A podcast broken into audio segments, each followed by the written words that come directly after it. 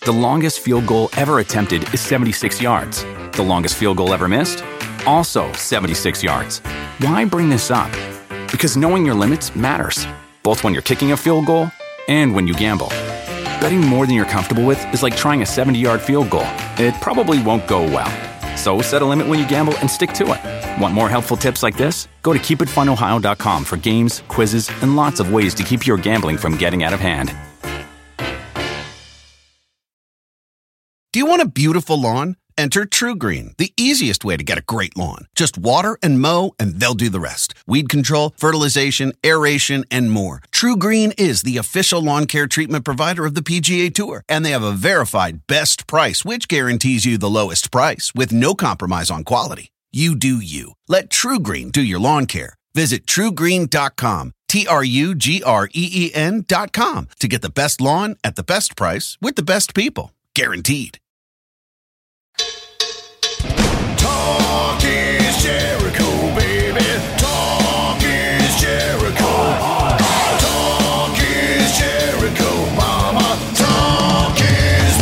Okay, so one of the probably most famous wrestling families in the world is the uh, the Bevis family.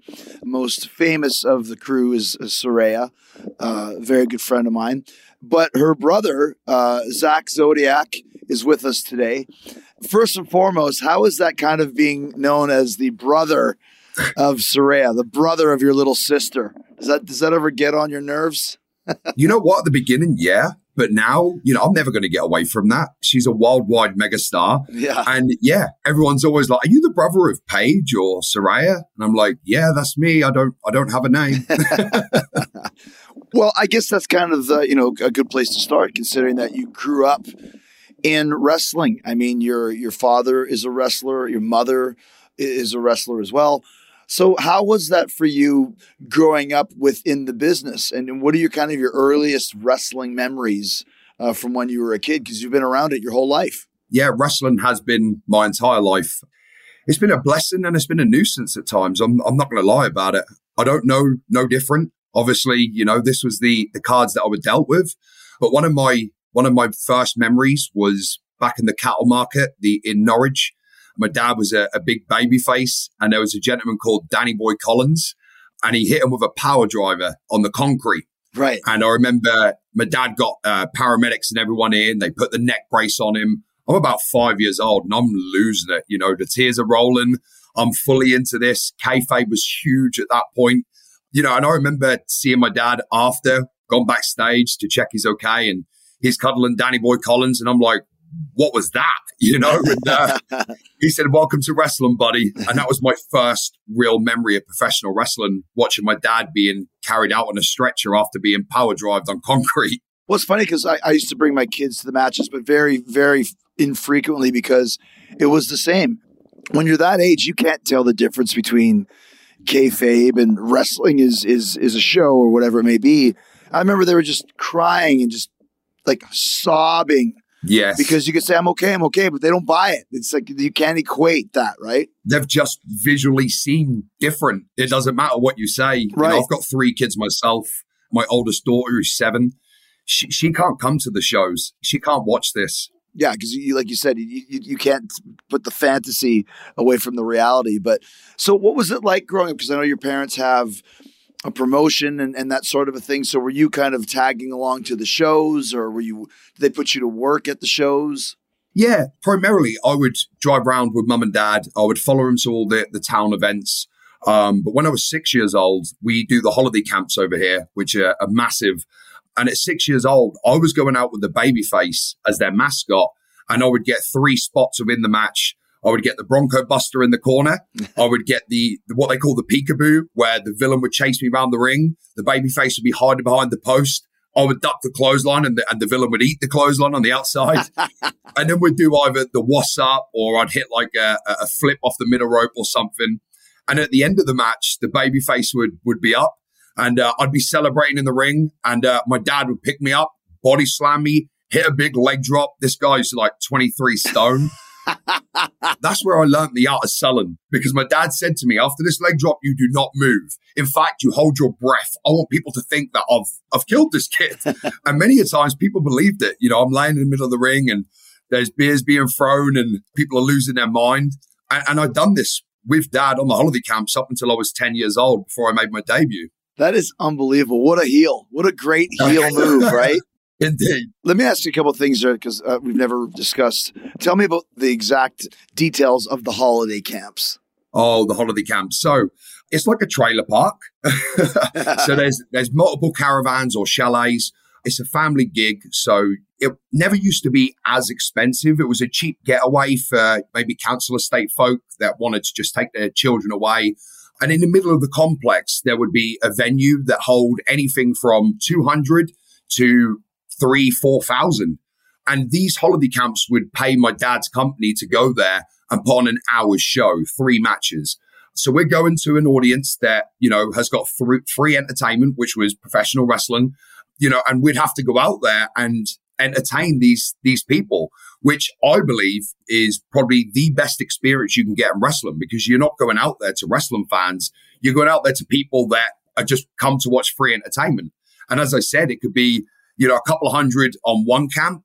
And then you travel an hour down the road, you do two or three in a day, and you'd finish at one of the bigger camps of say 3,000 people. You know, so this is continuous. It's not as long nowadays. It used to be Easter through to the Halloween. Now we have just eight weeks from July to the beginning of September. But in the eight weeks, you can get 100, 120 shows under your belt. That's amazing. It's kind of like a rite of passage for young wrestlers in England to go and kind of cut your teeth and learn. Yeah, absolutely. And you mentioned too, uh, a villain is of course a heel. Yes. And what's the word for the baby face there? Face. We'll say baby face or face. Well, when I first Blue started, blue eye. When I first started, I went to Germany, and Boston Blackie told me it was a blue eye. Blue eye. Yeah, that's right. Yeah. So, so you mentioned that you made your debut at ten. Yeah. So I was traveling around as a mascot. As a mascot. My dad, right? I was in a I was in a blue Power Ranger outfit. The pink Power Ranger outfit come later, but the blue was where I started, right? Did you have a mask? yeah, blue mask, blue complete Power Ranger outfit uh, under the name Max Mini or Mini Max. It was reverse guy from WCW. Right, I yeah, think yeah. there was a Max Mini in WCW. Right. So I went under Mini Max in England. but I turned up to a hall show in Clacton and one of the guys got caught up in traffic and couldn't get there. So the promoter said to my dad, look, how about we put Zak in the clown outfit and get him to go out as Dink the clown with Dunk the clown and we'll get him to go into the eight man tag. And dad's like, what do you think, boy? I was like, yeah, let's do it. So I got in. I remember, I remember exactly what I'd done. I remember the guy holding my head and I'm swinging punches, trying to get to him. I get rid of the arm. I give him a low blow. I run off the ropes. I duck the line, big flying head scissors, jump to the middle rope on the, uh, the Hurricanrana from the middle. I then go again. He catch me to dive across, big slam, leg drop off the top rope onto me. I was the first one eliminated. Three minutes. And I'd done that 42 times in that year. 42 matches when you're 10 years old. Yes. It's funny because I remember I, I wasn't allowed to go to wrestling school until I was 18. So I went to college for a couple of years. And here, that seems to be the English way. You start Oh, yeah. in your teens, or in this case, when you're 10. yeah. I mean, how is that even allowed? Like, how is that even legal? Just because I think Dad was the boss, Right. he used to always put a mask on me, whether I was the blue Power Ranger or I was a clown. He would tell people, you know, he's uh, politically correct now, I know, but back then he would say I was a Mexican midget. I spoke no English. He would kayfabe everyone in the building. You know, uh, I wanted like to call him dad. it was just sit in the corner, be quiet, and, you know, cut your teeth in the business, boy. So, what do you remember seeing like that? Because obviously you're around some seasoned veterans, and I'm sure you guys are drinking or doing whatever. Because I remember when I was a kid, uh, my dad played pro hockey in the NHL, and I remember getting put into a garbage can. I remember being given a cigarette, probably at about five years old, Yeah. and a beer. Yep. You have memories like that? Yeah, well, a lot of memories like that. I don't drink anymore for that reason. I had my first beer at like six years old, and it was one of them green stubby bottled beers. Um, uh, but it, you know, we, we would travel a lot of miles. I remember some of the boys they would get like page three uh, at the Sun newspaper, and they'd stick it to the roof of the van. And at like seven, eight years old, when I'm laying trying to get some sleep, all I could see is naked women in the roof of the van, you know, or they'd all be sitting there drinking or smoking or just doing what they had to do to get from town to town. Mhm. So yeah, I, I was around the greats and I'm very thankful for that. I'm a young man, but the knowledge I gained from people like Drew McDonald, Robbie Brookside, Danny Boy Collins, Tony Sinclair, the list is endless. And I got to sit and watch these guys night after night. It was, it was incredible. I worked with Drew McDonald in '93 in Germany, along with what I told you about Boston Blackie, and he's he's no longer with us. He passed away years ago, but.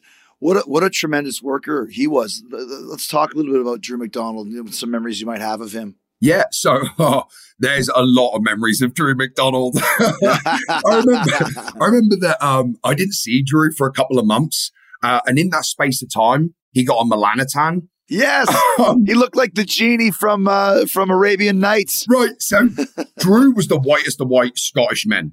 And then within a couple of months, he come to me and he is black. I mean, uh, and I've gone, Drew, what's happening? And he's like, Melanotan, baby. It's the best thing you'll ever, you'll ever try in your life. He said, look at my teeth. And his teeth are just blinging. I'm like, oh my God. And, and for people listening, he literally was black. Like you might think he was African American. Like he was literally Yes. black. Yes. Like, honestly, it was Yeah. night and day. I could not believe it. Drew was, he was the guy in the dressing room that just kept everyone together. When you're on the road week after week after week, you need that guy that is sort of the clown of, of the group. This was Drew McDonald. I remember Drew, you know, getting all the lads to, uh, urinate into a pint glass and telling everyone to chuck five pounds in the pot and he'd drink it. This become a, you know, this become a, a nightly thing. Yeah. And he'd be like, hey, if I can get an extra 50 quid in my pocket, I'll do it. You know, nothing was off limits for Drew.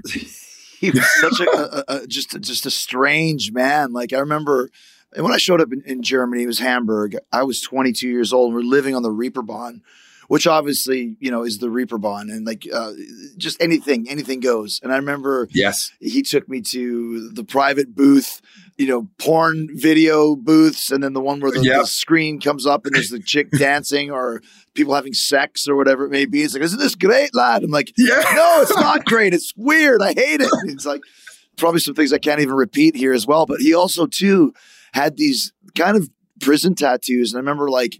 When you had to do a parade in Germany, you'd have to all parade to the ring and stand in a circle That's right. and he would stand there and he had uh, like a, a female naked chick on one thigh and a naked chick on the other thigh and he could move them he could move Yeah, his thighs right. and, they, and he'd always just stare at me and move his thighs like you know with winking That was his party trick. but also a, a great worker as well Oh, phenomenal.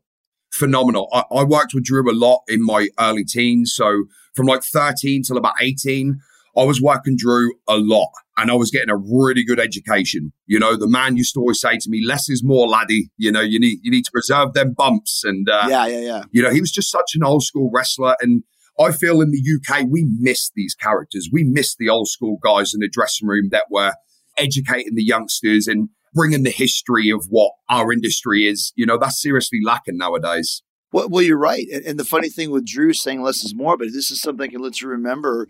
I used to do it quite often. I've stopped doing it now, but I would do a Frankensteiner while standing on the top rope. You would jump up and the guy would catch you and you'd go together. Right. Drew was the guy who I first did that with, and it was his idea. He's like, if I stand on the top rope like a superplex, you can jump up and give me that twisty reverse thing. And I was like, are you kidding me? Because, you know, Drew was a pretty boxy guy, but Big, big guy. somewhere in, in my scrapbook somewhere I, have a picture of us standing up there and lo and behold i did it and he took it amazingly and i was like wow that was a great idea man good job He's so agile. he did understand that side of the the flashiness that was coming into play at that point in time as well That's right. Drew knew when to turn it on. If he needed to, the guy could move around that ring. And as you say, he, he was a big dude. Yeah You know, him and Robbie Brookside, their match was absolutely phenomenal. Honestly, I could sit and watch that night after night. And, you know, they would modify a few things, but the internet wasn't around then, so they could get away with doing the same match. yeah You were transfixed. You know, I, I wanted to keep watching it. And, uh, you know, to me, that, that was the good, good old days of wrestling. They, they really knew how to zone in on their audience. If they needed to do a, a gear change, they knew exactly when. right It was a real honor to sit and uh, be brought up with these guys, you know? The longest field goal ever attempted is 76 yards. The longest field goal ever missed? Also 76 yards. Why bring this up? Because knowing your limits matters, both when you're kicking a field goal and when you gamble. Betting more than you're comfortable with is like trying a 70 yard field goal. It probably won't go well. So set a limit when you gamble and stick to it. Want more helpful tips like this? Go to keepitfunohio.com for games, quizzes, and lots of ways to keep your gambling from getting out of hand.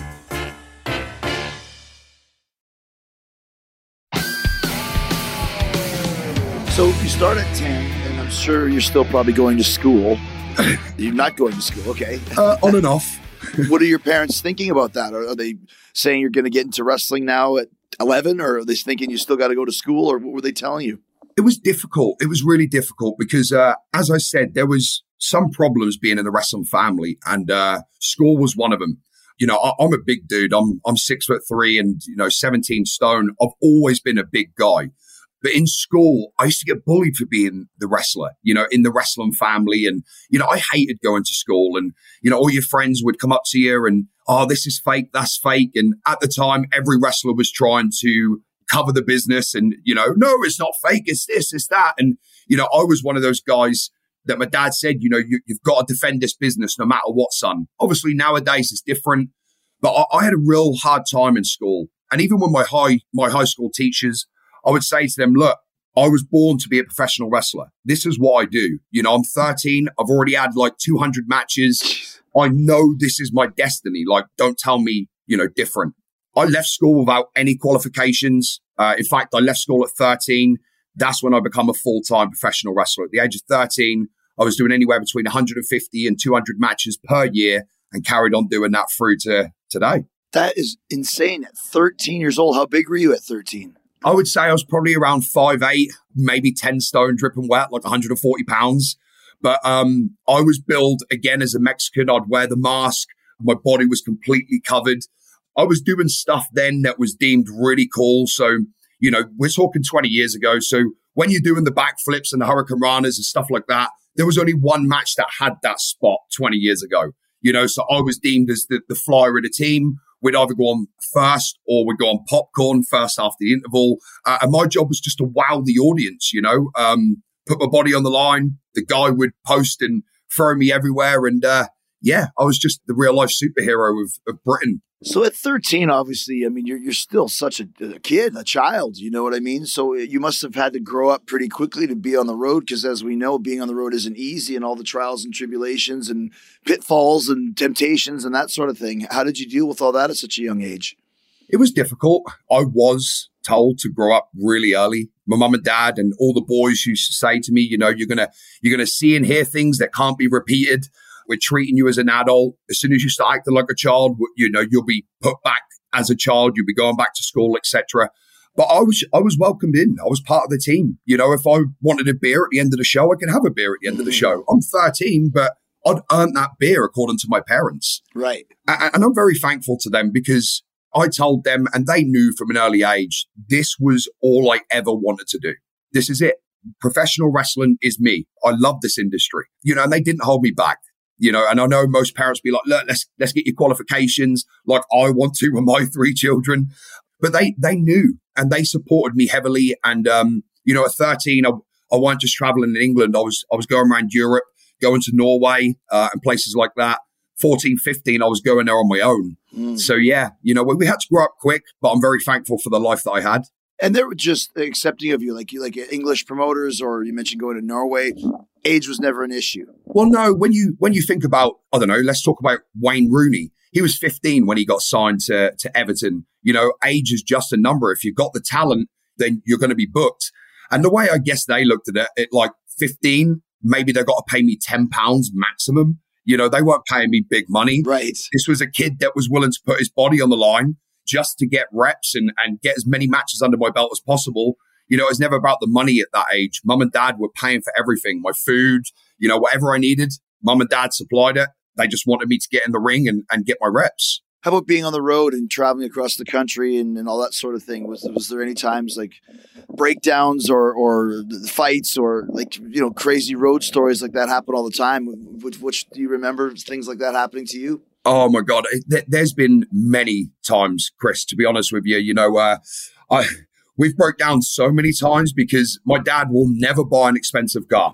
you know, he'd buy a car to put miles on it. it, we're, always rubbing the car like, come on, sweetheart, get us home. And, you know, so there's been many a times we've broke down and, you know, there's maybe six in a four seater car and we've been told by the AA that they're going to be six hours. So, you know, people are getting miserable and that's where the arguments start happening. The beers start coming into play. but to be honest, as soon as I sort of turned 14, 15 and started taking my own path on my own, that's when I really got to experience stuff because being under your mum and dad, although they're quite lenient, you're still reserved. I'm a very respectful guy to my mum, especially, you know. Mhm. So yeah, it, once I got out of their shadow a little bit and started getting booked on my own merit, that's where we started getting the uh, the after parties, the good time, and uh, yeah, memories that will live with me forever. So talk about about your career in, in England, some some of the highlights for you because you mentioned you know you started in 2000s and how was the English scene at that time because it seems to go in waves. England's very strong and then it kind of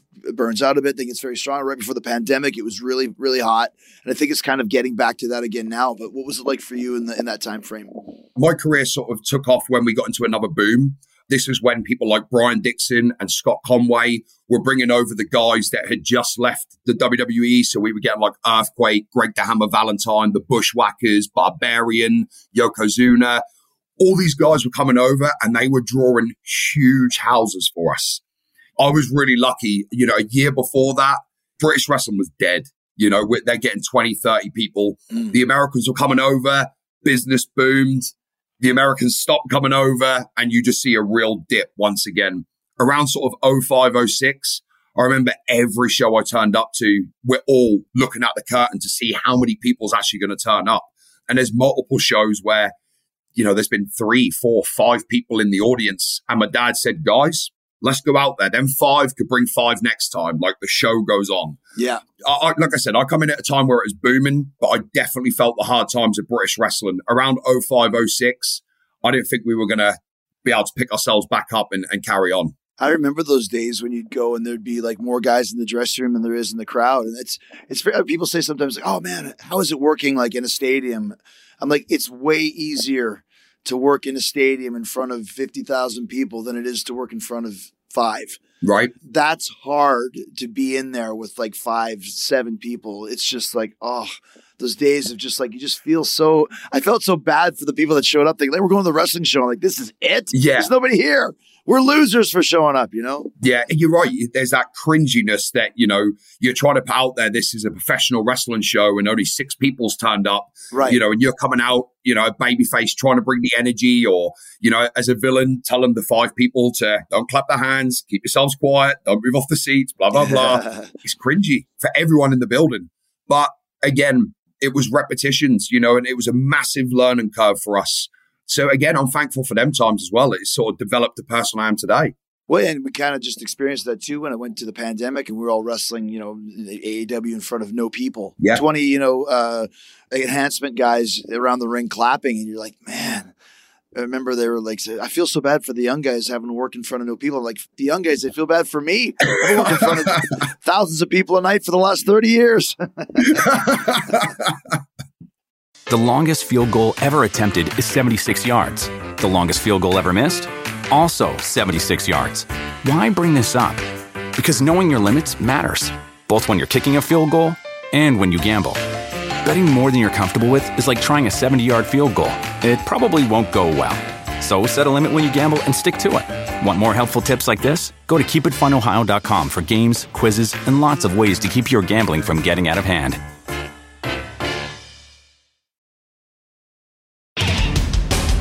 What were the, some of the booming companies at that point in time when it was getting hot? Because, like you mentioned, when the Americans would come and get hot, but I mean, obviously, you're you're moving up the scene and, and probably having some pretty big matches yourself, I was working with All Star, so that's Brian Dixon. right? Can you do a Brian Dixon imitation for me, please?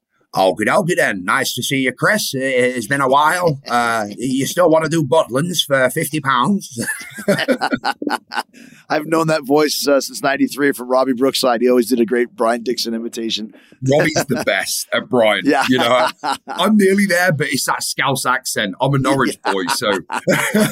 yeah, exactly. But yeah, so Brian Dixon, you had Scott Conway's company, which I forgot the name of. That sounds good, doesn't it? Mhm. Then you had Rumble Promotions, which was uh, run by Stephen Barker. You had John Fremantle. You know, they were the senior organizations.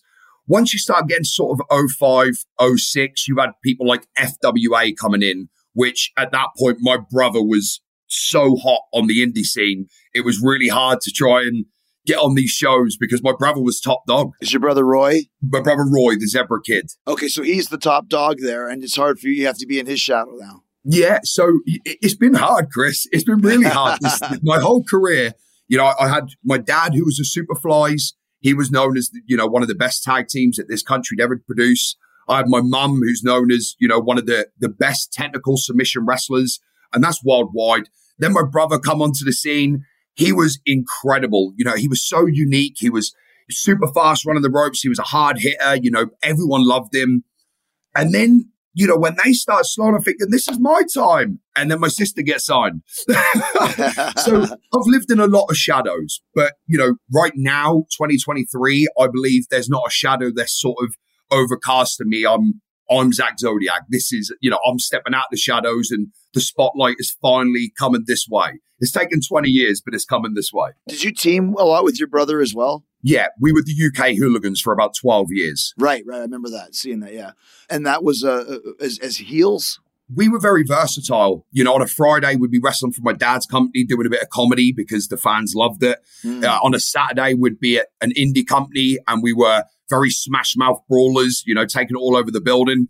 And then a Sunday, we'd be wrestling maybe for Brian Dixon, doing technical wrestling, tag team, sort of tag in and out stuff. So it was whatever was needed for the show. But the hooligan, the hooligan phase taught me so much. I got to work some of the very best in the industry. I think one of the highlights for us is when we worked War Machine, PCW. We had an absolute belter of a match. So much so, Ring of Honor, Delirious was actually there. And he was like, ah, you know, we, we need to get the hooligans over to America, blah, blah, blah, blah. And then I remember my brother, oh God, at the end of the night, he's gone to the bar and he's ordered a drink and Delirious has gone to the bar without his mask on.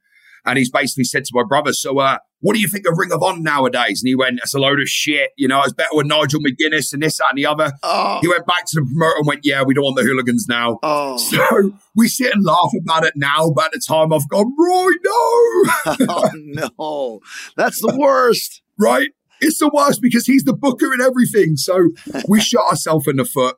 We done the same thing with, with New Japan. We wrestled Jushin Thunder Liger in, in a show in Cheltenham, uh, Super Clash it was called.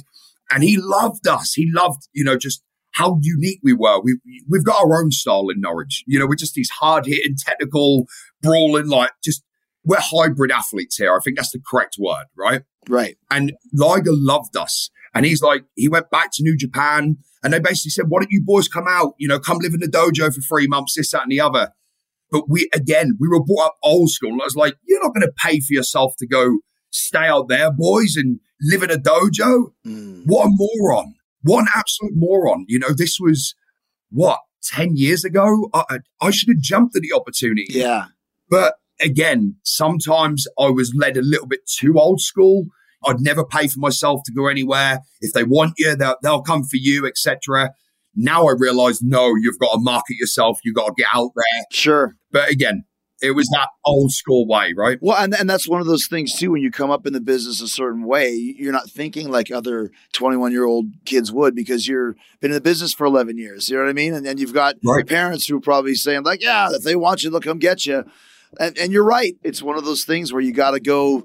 You know, sometimes spend a little money to make a little money and think big picture Absolutely. rather than just think. I remember a story I just told the other day on when we watched Saturday's main event of Hercules had a gig with uh, with New Japan and decided that he didn't want to go for a tour. So he, back in those days, he had paper tickets. So he cashed in his paper ticket and took the three grand and then gave up the, you know, 15 grand a week that he was making for the tour. It's like, what are you doing? Like you're ripping oh him off God. and ripping yourself off even worse. But it's just kind of that short term thinking. So It is. what about for WWE? I mean, obviously WWE is is very popular in England, as is AEW, as is pro wrestling in general. Yes. Did you ever have any tryouts or or, or, or uh, brushes with them at all? Yeah. So funny enough, Drew McDonald was the agent for WWE. Right. So after wrestling a couple of years with Drew on the circuit, he said to me, right, laddie, I'm going to get you a WWE tryout. So uh, he sorted that for me. I went there. To be honest, Chris, I've had six WWE tryouts in total. Wow. The last one being in March 2020. I flew out there, done my physical, done my bloods, done everything. I was pretty much told that this was my time. Then a global pandemic happened. I've not heard nothing since. Shit. During these times, you know, there was always something. You need to cut up. You need to put weight on. You need to get a persona. You need to do this. You need to do that. You know, I would smash the trial. You know, people like Finlay and Arn Anderson and Goldust, they're like, you're great, lad. You're, you're a good worker. You know, you're solid. You know your stuff. Like the compliments I used to get, you know, was enough to give me the biggest head in the world. And every time it seemed like I'd have a squash match or big show and people are saying to me, you're in. Out of the three guys, two got signed. I didn't. And then my sister come for a tryout and the only person they signed was my sister. Then I went next time and there was four of us all working in the ring and they signed the other three and not me. And I started thinking, what's going on here? Why am I, do I keep being brought back? Why am I working so hard to, you know, do everything they're asking of me? But I'm always full at that last hurdle. I just don't get it. But truth be told, I'm, I'm coming up 32. I truthfully believe I wasn't ready back then. You know, I could have been the best wrestler in the world, but if mentally you're not there, you're just going to crumble under the pressure. And I did have a lot of mental health issues between sort of 19 to 25. And I believe it's because I lived on the road for, as a young lad, drinking, Sure. you know, under the influence of um, guys that you ain't going to say no to. If someone say, we're going out drinking tonight and I'll get you in a club, even though you're underage, sure, I'll go because you've told me to and, and your hierarchy. Yeah, I mean, it's almost like you know you never really had a childhood. I think of like like a Michael Jackson or something like that that had a completely different perspective because as an adult because he never had a childhood. He was on the road since he was you know six years old, like you. Yeah. that might be something that would get to you in your later years for sure. Yeah, you know, I struggle with that. I struggled with rejection. I didn't know how to take it. I done everything that they asked of me every single time. You know, so much so when they told me to cut up, fine, you want me to cut up? I went and spoke to uh, Mr. Britain. He gave me a diet plan. I even went on steroids and everything, Chris. I'm not going to lie. You know, I done everything to get in shape, to go there and not just have the work rate, but to look like a star. But it just seemed no matter what I'd done wasn't right. Mm. Listen, they're the biggest organization, but they have been the biggest organization in the world for a long time. You know, they were the number one. Everyone wanted to be there. But I think now, now there's so many other companies that are doing really well. For people like me that always used to sort of chuck all his eggs into one basket and be like, you know, I don't want to be a wrestler and, or the way I try and explain it to people is in professional wrestling, I feel like I've been in the championship, the football league championship for years. I've never made it to the Premier League and the Premier League was WWE. Right, But now there's multiple Premier League companies out there, which opens it up to so many people. You know, someone like me that no, WWE is not going to take me ever because I've had too many tryouts and I've been turned down too many times. To now see there's other options, that that's the best thing in the world for me. I've found a new fire. You know, I, I train six days a week. I'm in the boxing every morning. I'm in the gym every night. I've, I've repackaged my brand. You know, I'm wrestling for the big companies over here again, like your Revolution Pro Wrestling. And, you know, I wrestled for New Japan last October when they come over here. It, it gives people hope now. WWE is not the be all and end all of professional wrestling no more. And for me, that gives me so much joy. Sure. That sounds horrible, doesn't it? But it gives me so much joy to know that there's now other outlets where I can become a Premier League wrestler. Have you gone? I remember I saw you in the states a, a few months ago or whatever it was. Do you go and get out of England as much as you can? Are you taking or getting international uh, bookings and, and getting a chance to go around that way? Yeah, so just this year, I've done France, Germany, Switzerland, Poland, Italy. I've got Germany another four times. Unfortunately, I was meant to have an Australian tour two weeks ago, but paperwork fell through with visas and stuff, which is unfortunate. But right now, my sister's actually helped me get my American work visa. Oh, good. Because when I was out in November uh, for Saraya's Full Gear debut, I spoke to Tony, and Tony was like, "Hey, let's get you a dark match." And I'm like, "Yes, let's do that." And he's like, "Do you have a work visa?" I'm like, "No, I don't have a work visa." He's like, "Okay, get one," and then that dark match is ready for you. So my sister helped me with that. Hopefully, sort of by August, September time, I've got my visa, and then I'm headed straight out to you guys and uh, going to walk it. Well, try and walk up to Tony and say, "So about that dark match you promised." well, we'll get you a dark match for sure. I, I, I, I can guarantee you that for sure. Thank you, man. Do you want a beautiful lawn? Enter TruGreen, the easiest way to get a great lawn. Just water and mow, and they'll do the rest. Weed control, fertilization, aeration, and more. TruGreen is the official lawn care treatment provider of the PGA Tour, and they have a verified best price, which guarantees you the lowest price with no compromise on quality. You do you. Let TruGreen do your lawn care. Visit truegreen.com, T R U G R E E N.com to get the best lawn at the best price with the best people. Guaranteed. Let's talk about uh, about fighting with my family. I mean, obviously, it's pretty cool the fact that I've done a lot of things, but I've never had anybody play me in a movie, and you have, which is cool. So, talk about the original documentary, which was also called "Fighting for My Family," which I believe was an ITV documentary or BBC or something along those lines. But let's talk about that whole journey and how that was for you and, and your family. It was a Channel Four documentary. Okay, gotcha. So yeah, we had the Channel Four documentary. You know that come about by a gentleman called Max Fisher, who, when he was younger, he used to watch my dad as the Superflies. So he was a big fan of my dad. He come and basically said, look, I've, I've been given a, a budget to come up with a documentary. I wanted to do it about you, Ricky, and your career, etc. Within the first week of him being there, Drew phoned us and was like, Rick, I've got trials for Zak and Saraya. So the whole dynamic of that documentary changed. Uh, and my dad being, you know, so selfless as always, basically said, look, Max, this is your story now. It's not about me. I've had my time. It's about the kids now. Let's go with that. So they did. The whole dynamic of it changed. You know, we got the fairy tale ending of the documentary with one of us getting signed. And that itself was life changing. You know, we're a council estate family, but then people are recognizing you in the street. You're going into the city to maybe do a bit of shopping and people are coming up and going, I just see you on a Channel 4 documentary last night or last week or last month. And you know, for me, that was very overwhelming. I've never been in that situation in my entire life. And obviously, you know, the, the rest of it, Dwayne The Rock Johnson, see that in his hotel room one night after filming Fast and Furious 6. He fell in love with the documentary. It reminded him of his family. And he went on to contact Saraya to get the, the movie. And we, we were a big part of that here in the UK. We, we took our wrestling rings down there. We had our hand in training, some of the cast. They were brilliant. Stephen Merchant sat down with all of us as individuals and tried to get our story that we wanted to get across. The only part with me that sort of upset me a little bit is the fact that they displayed me as heavy hitter with my sister when you know, Chris, if you're signed to WWE, they're not going to let you go home and wrestle on an indie show, right? Yeah, of course, yeah. When they added that in, a lot of people, you know, that they felt that because they said this was a true story, that I actually beat the crap out of my sister when I didn't, they showed me as a, a drinker, and I haven't drank in eight years. Uh, there were so many things that I didn't like, but the overall story that they did get out for me, which is what I do here now at a community, working with vulnerable people, train the blind guy to wrestle, just being that community guy that's giving people their dreams.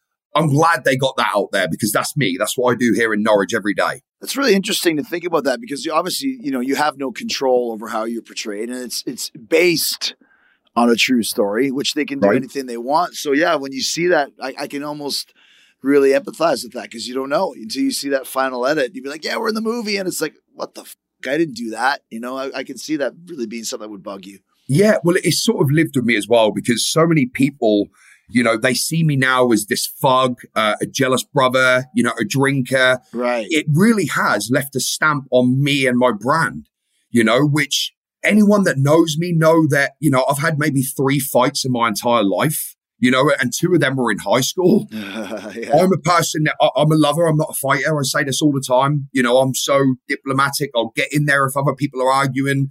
There's, there's too much negativity in the world already. Why, why do we need to spread more, right? Mhm. You know, and with the drinking and everything else. So, you know, I get bummed out a little bit when we, when you get them trolls that are basically telling me that, that, uh, you know, I'm an asshole for what I've done to my sister. And I'm thinking, guys, if you knew the real story, I'm her biggest supporter. I'm there whenever she needs me. Yeah. You know, I helped train this girl. I, I wrestled her for the first year of her career as a pink Power Ranger, a 15 year old boy taking his balls down and adding boobs into a bra. I'd done that. Like, Hold on a second here. wait, wait, wait, wait.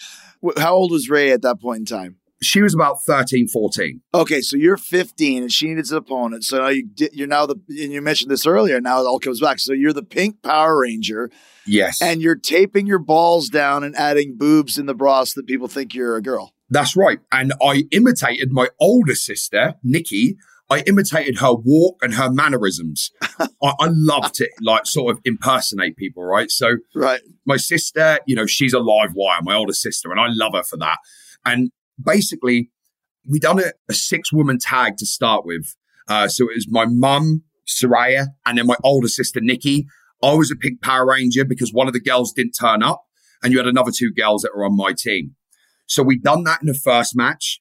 And then after that, me and Saraya end up doing singles matches. Me as the pink lady in a pink Power Ranger outfit, her as Brittany Knight, just to get her confidence up because Saraya trusted me. She was doing her head scissors and we were doing stuff like she would climb up and do the full victory roll and the run up the ropes backflip into the arm drag because we were practicing and training with each other all the time. So, you know, she had that trust in me. But yeah, again, I sort of put my persona on the back burner and become a woman for a year. Wow, the things the older brother does for the little sister, right? Right? I remember um, uh, Stephen Merchant coming to one of the WrestleManias, and Rock introduced me to him to kind of talk to him a little bit about wrestling and explain kayfabe and explain that sort of stuff. It seemed like, you know, I'm not sure if he was the director of the movie or yeah. So he was the writer and director. Yeah. he took it really seriously and wanted to try and get it right because, as we know, a lot of times Hollywood movies completely miss the mark when it comes to pro wrestling. But it seemed like he really, really cared about trying to get it as legit, at least from from the business standpoint. Yeah, he wanted to do uh, professional wrestling proud. He spent hours on the phone to countless people. You know, uh, my family, he come and sat with us and ate Chinese two or three nights just to really get into our mind. He would go around to other British companies. I know he went to America for WrestleMania. He really chucked himself, you know, with two feet into this to make sure that he displayed wrestling to the best of his ability. And I believe the wrestling aspect, he really did do it justice. Right. He, he didn't sort of crap on professional wrestling, which I was worried about as well. You know, Stephen Merchant is such a good guy. I can't thank him enough for, you know, how much love he showed during that time because when they started making Fight with My Family in 2017, before it was released in 2019, I actually had a nervous breakdown. You know, I was in a really bad way, 22 stone. I literally lost everything. And, and Stephen was so kind and gentle around that because he could see that I wasn't a very well man. Uh, and he was so caring. And I, I can't thank the guy enough. To this day, he's still staying in contact and checks in with me. Why did you have such a breakdown? So I suffered with mental health really bad. Ah, gotcha. After the rejection from WWE for the final time, at this point, I had two children. Uh, I'm still on the indies. I'm not earning barely any money. My wife's having to go out and work double shifts just to pay the rent, look after the kids. I just felt like a failure, Chris. I felt like, yeah. you know, I'd put my whole life into professional wrestling and I had nothing to show for it. I couldn't even afford to take, you know, go buy nappies or diapers for my kids at the shop. I was in such a bad way. It all got on top of me. And in the end, my nervous system shut down. I spent two weeks in hospital and a further three weeks in bed once I come out of hospital Wow. because my body just it completely shut down. And from there, this would have been about 2018. I moved away from Norwich, about 10 miles out of Norwich, and uh, I started focusing on myself. I forgot all my trainees. I left that to my mum and dad. I forgot about my company. You know, I forgot about wrestling, even my family, you know, my wife and kids. I, I just needed a few, a couple of months to get myself sorted. I started running, started getting myself healthy again. I dropped six stone in weight, which is about 90 pounds. Jeez. And I started finding some self love and self belief again. And since then, especially coming out of the pandemic, being able to get 18 months of solid training in, honestly, the world has opened up for me so much. I've, I've had five countries and 50 matches this year already. That's great, man. It's it's interesting how the mental can affect the physical. Yeah. It's very much tied in, but but it sounds like you're in a good place. And losing 90 pounds, my goodness, that's uh it's quite a statement. Yeah, I needed to get in shape. I knew my work rate was there, Chris, but I've always feared that I've never looked like a professional wrestler. Hmm. For so many years, there's been a stereotype of what a wrestler looks like, and that that guy's been a poster boy. John Cena is what everyone believed you should look like to be a professional wrestler. But I grew up in an era where if you look tough, you didn't have abs and, stuff like that. Look at people like Drew McDonald or Dave Fit Finlay. You know, these guys weren't in amazing shape, but they looked like professional wrestlers. You wouldn't want to fight them in a bar. Mhm. That was the attitude that, again, the old school implemented onto me. So I never trained like a wrestler. I'd never commit to the gym. I'd never commit to diets or anything like that. Whereas now that's my whole world. You know, I live and breathe for training, professional wrestling.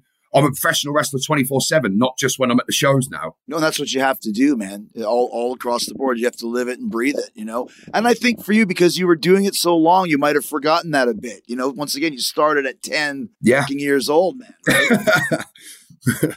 Do you want a beautiful lawn? Enter TruGreen, the easiest way to get a great lawn. Just water and mow, and they'll do the rest. Weed control, fertilization, aeration, and more. TruGreen is the official lawn care treatment provider of the PGA Tour, and they have a verified best price, which guarantees you the lowest price with no compromise on quality. You do you. Let TruGreen do your lawn care. Visit truegreen.com, T R U G R E E N.com to get the best lawn at the best price with the best people. Guaranteed. As we start to wind down, let's talk a little bit about, about British wrestling when you were a kid and some of the greats that people might not know. Um, we've talked about Drew McDonald. Who are some other guys of that ilk that were really influential on you that you enjoyed watching and learned from? yeah, at- the time, obviously, you have my dad and, and Jimmy Ocean. Jimmy Ocean was one of the, the finest professional wrestlers you'll ever meet. You know, my, my dad's his own admission, he was always an entertainer. My dad can move, don't get me wrong, he was a good worker, but Jimmy was the wrestler. You know, he was like Johnny Saint. Speaking of Johnny Saint, I got to watch Johnny Saint growing up. I still use his Russ Abbott in my matches to this day. Johnny Saint is incredible because anybody that ever tries to do Johnny Saint moves, it never looks as good. And if people, if you guys haven't seen him, you should look him up. He does the most unique and intricate reversals and movements, and, and and you just. I don't know how he was able to do that stuff, but I remember I went through a phase like I'm gonna tr- I'm gonna try this Johnny Saint that just looks like shit. It's terrible. Can't do it. You know. I've done a couple of trainer schools with with Johnny, and uh, he's just always saying to me, "Look, it's slick, not quick. Wow. You know, don't rush. Just take your time." He said, "If you're taking your time, the audience can see it." And I just I remember that now when we're doing the the British tech and the reversals. I just think slow. Even if I think I'm going slow, slow it down again. Yeah. Because that's what Johnny Saint would be telling me to do, right? Slick, not quick. That's good. Yeah, slick, not quick. So that one's sort of embedded into me. I was 14 and he done a trainer school for my dad. So 18 years later, it's still there. Slick, not quick. Who who else you got? Uh, I'm just trying to think of them all, to be honest, because I got to meet Giant Haystacks. Mm. I was about five years old. He was the biggest, scariest man I've ever seen in my life.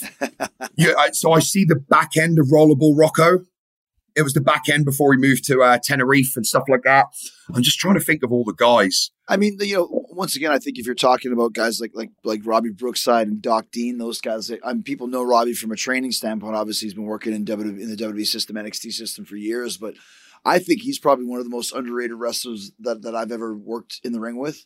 He never really made it anywhere outside of England and obviously Europe, etc. But Yeah. what a great talent he was. Robbie had it. He's got the it factor. He's got that aura. Yeah, honestly, I worked so many shows and traveled so much with Robbie Brookside. It doesn't matter where we were. As soon as Robbie's music played and he come onto that stage, the energy in the room lifted. hmm His work speak for itself. You know, he was the ultimate baby face for me. He was the, the biggest blue eyed in, in the UK. You know, he was phenomenal. Him and uh, Tony St. Clair. Tony St. Clair was one of the best baby faces you'll ever witness. He just, he knew how to sell, captivate an audience, bring him in. And he also knew when to, uh, you know, do that gear change. Just one more person, actually, just because the fact that he was deaf, Alan Kilby. When I used to watch a gentleman called Alan Kilby, so he was completely deaf, but he was so experienced. So my dad used to say he'd be working him in a match, and Alan would basically, you know, sort of sign to him, keep on me, keep on me, Rick, keep on me. But he knew when to come back without even able to hear the fans. And he'd always get it spot on. As soon as Alan come back, and the place would be erupting. And Alan knew this. He knew, I don't know whether it was the vibrations or, or whatever, but his timing was impeccable. And again, that's something else that made me fall in love was, you know, I had to sit there and I'd say, Alan, how do you know? And he, you know, he'd say to me, you just know, you just know, you know. Honestly, whenever I used to see him, the first thing he'd say, Zak, two sugar tea now. I've never heard that before. A deaf wrestler. We've had a one-legged wrestler and a, a wrestler with one hand. Uh, Jim Mitchell used to have that in AWA, but I mean, a deaf wrestler. It's interesting. Oh. I wonder if he would watch the faces of the crowd. Maybe that's how he. Yeah, yeah, potentially. But Chris, that's someone I know. I know you're a massive wrestling buff. You know, you, you love your history and everything. Mm. Please look for Alan Kilby. You'll be mesmerized by some of his work. He was so good. Did you get a chance to work with a lot of these guys? Like when you were kind of in your, you know, formidable. Who was the guys that taught you the most in the ring? I have to give credit to my brother. Roy is his ever kid. You had Jimmy Ocean. You had my dad. You had Drew McDonald, Robbie Brookside. A guy called Brody Steele used to come over a lot for um, Brian Dixon. Tiger Steele used to come over for Brian Dixon. To be honest, they were the, the core solid guys. When I was a young lad, sort of cutting my teeth in the business, the family really did take care of me in the sense of if Zak's on the show, he needs to work with us. Mm. Another guy that sort of helped me out a lot was James Mason, Frankie Sloan. Both of these guys sort of took me under their wing. James used to, you know, watch my matches. I remember him saying to me one time, Zak, your clotheslines, you know, you just you're just run them with your arm out. He said, you, you need to take the red off, mate. He said this to me when I was 18. And now people are like, don't, don't take a clothesline off, Zak. He takes your head off. But, you know, it just sticks with me. I'm one of them guys. If you tell me something, you know, and I can visibly see it when I'm watching this back, I'm like, Jesus, like, I'm so thankful for this person taking three, four, five seconds to say, look, do this and it will improve you. You know, I think feedback's a, a huge part of professional wrestling and everyone needs to get it as and when they can. Well, and you and you got to take the feedback and, and utilize it. You know what I mean? There's there's nothing worse than when you give some advice and, and the person doesn't even try it. You know that always bothers me. Like if you if you get advice and, and give it a shot and it doesn't work, that's fine. But you just kind of you don't know everything. I take advice to this day. You know, if someone gives me advice, I mean, you have to. Absolutely. Yeah. I say this to people. I've I've spent a lifetime in this industry and I've studied this industry for a lifetime, but I don't know everything. And every day is a school day in professional wrestling. It doesn't matter if you've been in the business 60 years, there's always something else to learn. And that's the one thing that keeps me captivated and, and keeps me loving this industry. I should have given up a long time ago, Chris, but I haven't. I'm here because I do believe I've still got something. I've probably got more than a lot to offer just because of the history and what, what I've experienced and what I've been around my entire life. do you train guys too? Do you, have, you mentioned you have a do you have a school? Yeah, so um, I have 40 women, I have about 80 men, uh, and I've got 60 children. I train kids aged 6 to 16. You said forty and eighty. Yes, we have roughly 200 students in our WAW Academy. Wow, that's huge. At WAW is kind of the family promotion, right? That's right. Yeah. So uh, me, mum, and dad, we run the organization. I do a lot of the training. Mum does a lot of the training with the girls and the, and the men, and I'll jump in occasionally. I sort of work a lot more with the children just because I was a child when I started wrestling. I want to make sure we're taking care of their bodies. Right. I don't want them bumping around taking choke slams like I was at seven, eight years old. You know, even off a clothesline, they're rolling back and bumping. There's no big bumps, you know, until they've sort of got over sort of 12, 13, 14, their body's developing a little bit more. Then I'll start letting them bump around and trying other stuff. But it's all British technical wrestling, you know, the court and hold, the grapevine, the Russ Abbott, stuff like that. That's what they're learning. And they get, they're getting their, their fundamentals down. You know, at six years old, if they stay with me till they're 16, which multiple have, I've been doing this kids class now for 10 years. And in that 10 years, 16 of my kids have gone up to the adults and won championships. Oh, that's great. So, is there some some names that came out of your school? Yeah, Paige, Saraya. Kip Sabian's a Norwich guy too. Did he train with you, or Yeah, so I actually trained Kip on his first day. we were in Gorleston at a place called the Ocean Rooms, and we done just a, a quick two hour seminar before the show. Kip turned up, and to be honest, you could see he had talent, but he had the worst attitude. And I know Kip won't mind me saying this. He had the worst attitude on day one. He then signed up to my academy. It took a couple of years to sort of get his head straight. And again, he'd say this on his own admission. But as soon as Kip, like light bulb moment, there was no holding him back. He, he was a natural. He, you know, he could do anything that you put in front of him. He just needed to get out, work for different companies and get the reps. That's exactly what he did, right? you know, and now he's gone on to bigger and better things. Last couple things for you. So you seem really motivated, very positive, very happy. So what's kind of your your game plan once you get the visa? Yeah, so once I get the visa, I want to sort of dip my toe in America a little bit. You know, I want to travel around, do do some of the indies in America, try and get some of the high profile shows. You know, as I said to you earlier, Chris, I'm sick of being a championship player. I want to be a Premier League player. You know, I've invested a lot of time, my whole life into this industry. And I feel like my story is the biggest underdog story in professional wrestling. Every time I get to the final, I don't win. You know, I've, I fall at the last hurdle. And that day where I finally achieve the dream, get a contract or whatever, that's going to go down in history, in my opinion. My sister blows my phone up all the time. And she's like, bro, everyone would have stopped by now. They would have given up. But the fact that you keep going because you believe in yourself that much, you know, it's the biggest underdog story in professional wrestling. And uh, I want to keep learning, keep evolving, and hopefully one day get that contract. Last question for you, man. What's your favorite match that you've ever had? Oh, wow. I would probably say there's two that, that literally spring to mind immediately. One was against my brother in October of last year. It was our big show, Fightmare 4. And we basically done the European champion versus the world champion. My brother was the world champion. Uh, I was the European champion. My brother went villain. He basically said to me, bro, we need to build momentum. I want you to take the championship tonight. And because I'm one of the bookers for WAW, I was against it. Like, no, you shouldn't take the belt if you're one of the bookers or the boss, bro. No, like, but anyway, we went out there and we tore it up. It was absolutely fantastic. From wrestling at the beginning, some Johnny Saint stuff, moving forward to, you know, some sort of Mexican luchador style into sort of some ECW hardcore style. It had everything. And at the, you know, we had Saraya as a special guest referee as well. So once the match finished and all three of us got to stand there together for the first time in 12 years in front of 2,000 people, that's a memory I'll definitely live with. Uh, and the last one is probably a, a gentleman called Nathan Cruz. Me and him have got a very similar story. Nathan's always fell at the last hurdle as well. And we've both sort of got this new fire in our belly to, to give it one last chance. Uh, and me and him wrestled April last year and that's probably one of my greatest matches to date. Both of them are on YouTube under WW Wrestling. Well, man, it's been great talking to you, and it seems uh, it's cool to hear your attitude. And there's there's some big things coming for you. I can feel it. Yeah, feel it. Thanks, Chris. As long as I got your backing, mate. well, good talking to you, man. Hopefully, we'll see you overseas soon. You'll get that dark match. I promise. Thank you, buddy. I appreciate that.